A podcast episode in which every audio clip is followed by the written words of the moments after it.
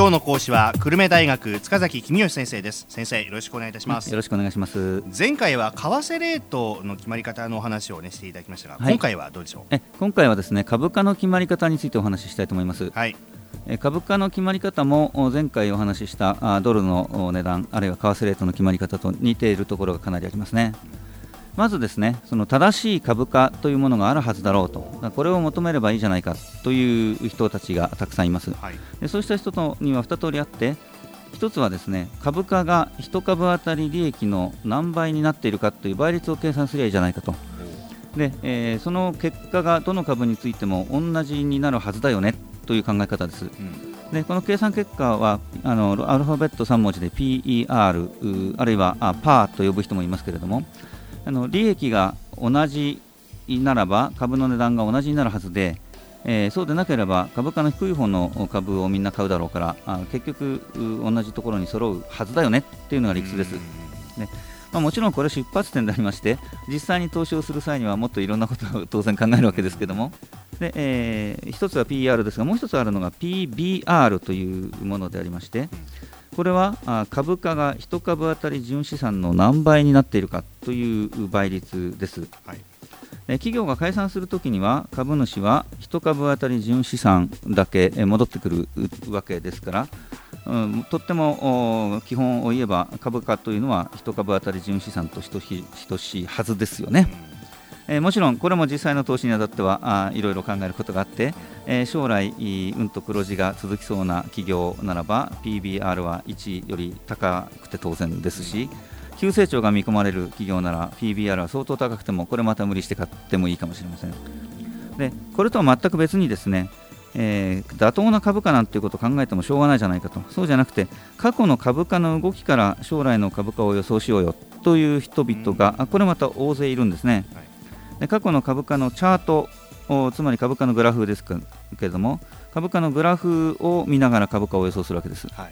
で有名なのはローソク足というグラフで、えー、皆さん多分目にされたことあると思いますが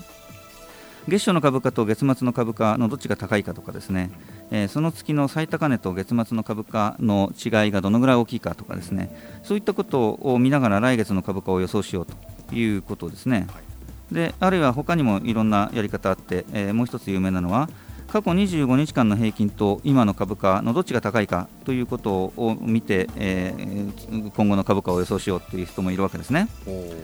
でなんでっていうとですね、はい、とっても奇妙なんですが、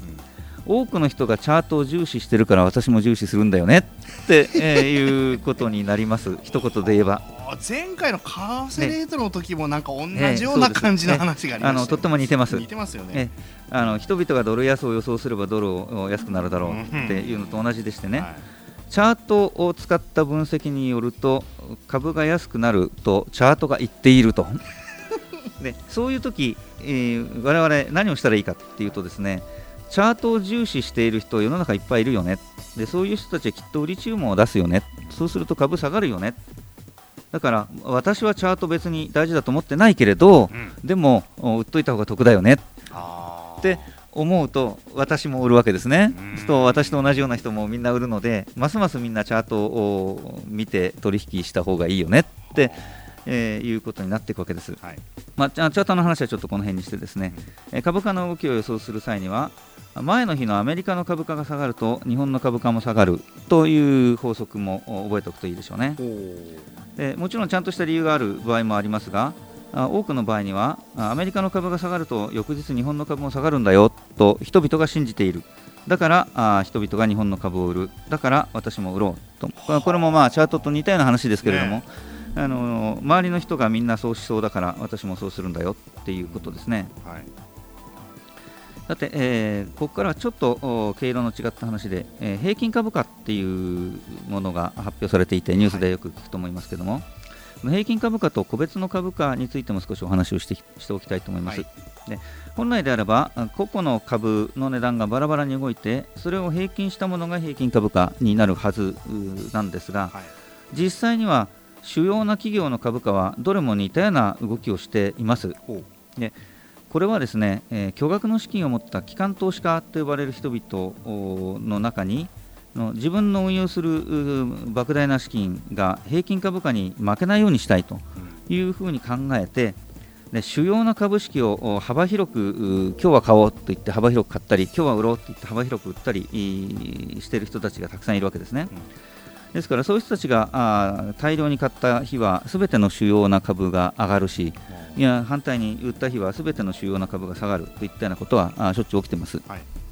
で最もあの個々の株式について研究して投資をしている人ももちろん大勢います。ので長い目で見るとやはり業績のいい会社の株価はあ他の会社よりも上がるといったことは言えますね、はい、えー、特に上場されている企業の中で、えー、あんまり大きくない企業の株は機関投資家が大量に売買する株式のリストに入ってない場合もありますので、うん、そういう会社の方が平均株価と全然違う動きをする場合は多いみたいですね。ですからじっくり会社のことを研究して株を買ってみたいという方はあまり大きい会社ではなくて、えこの機関投資家が大量に売り買いする売買のリストに入ってなさそうな銘柄を選んで投資されるのも面白いかもしれません。新たなこう見方をね今最後提案がありましたけれども最後にでは今日のまとめキーワードというとどうでしょうか？はい、えー、為替の時とあんまり変わり映えがしないんですが、うん、今日のキーワードは株価の動きは複雑回帰にしたいと思います。結局やっぱり経済ってなんか研究も進んでるんでしょうけども最終的には人の要素が非常に強いんですね、ね。そうなんですよ。為替も株も予想で理屈で予想できたら経済学者が金持ちになれるんですけどねこの間も言いましたけど。ね、面白いな、えー、今回は久留米大学塚崎公先生でした。ありがとうございました、はい、はい、ありがとうございました。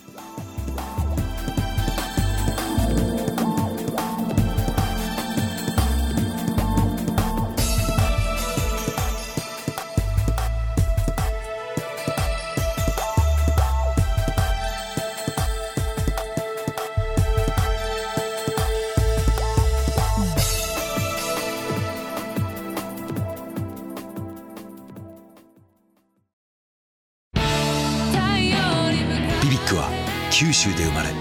九州の人たちに光を届けています。九州のお客様が光り輝くように。それが QTnet の変わらない思いです。キラキラつながる QTnet。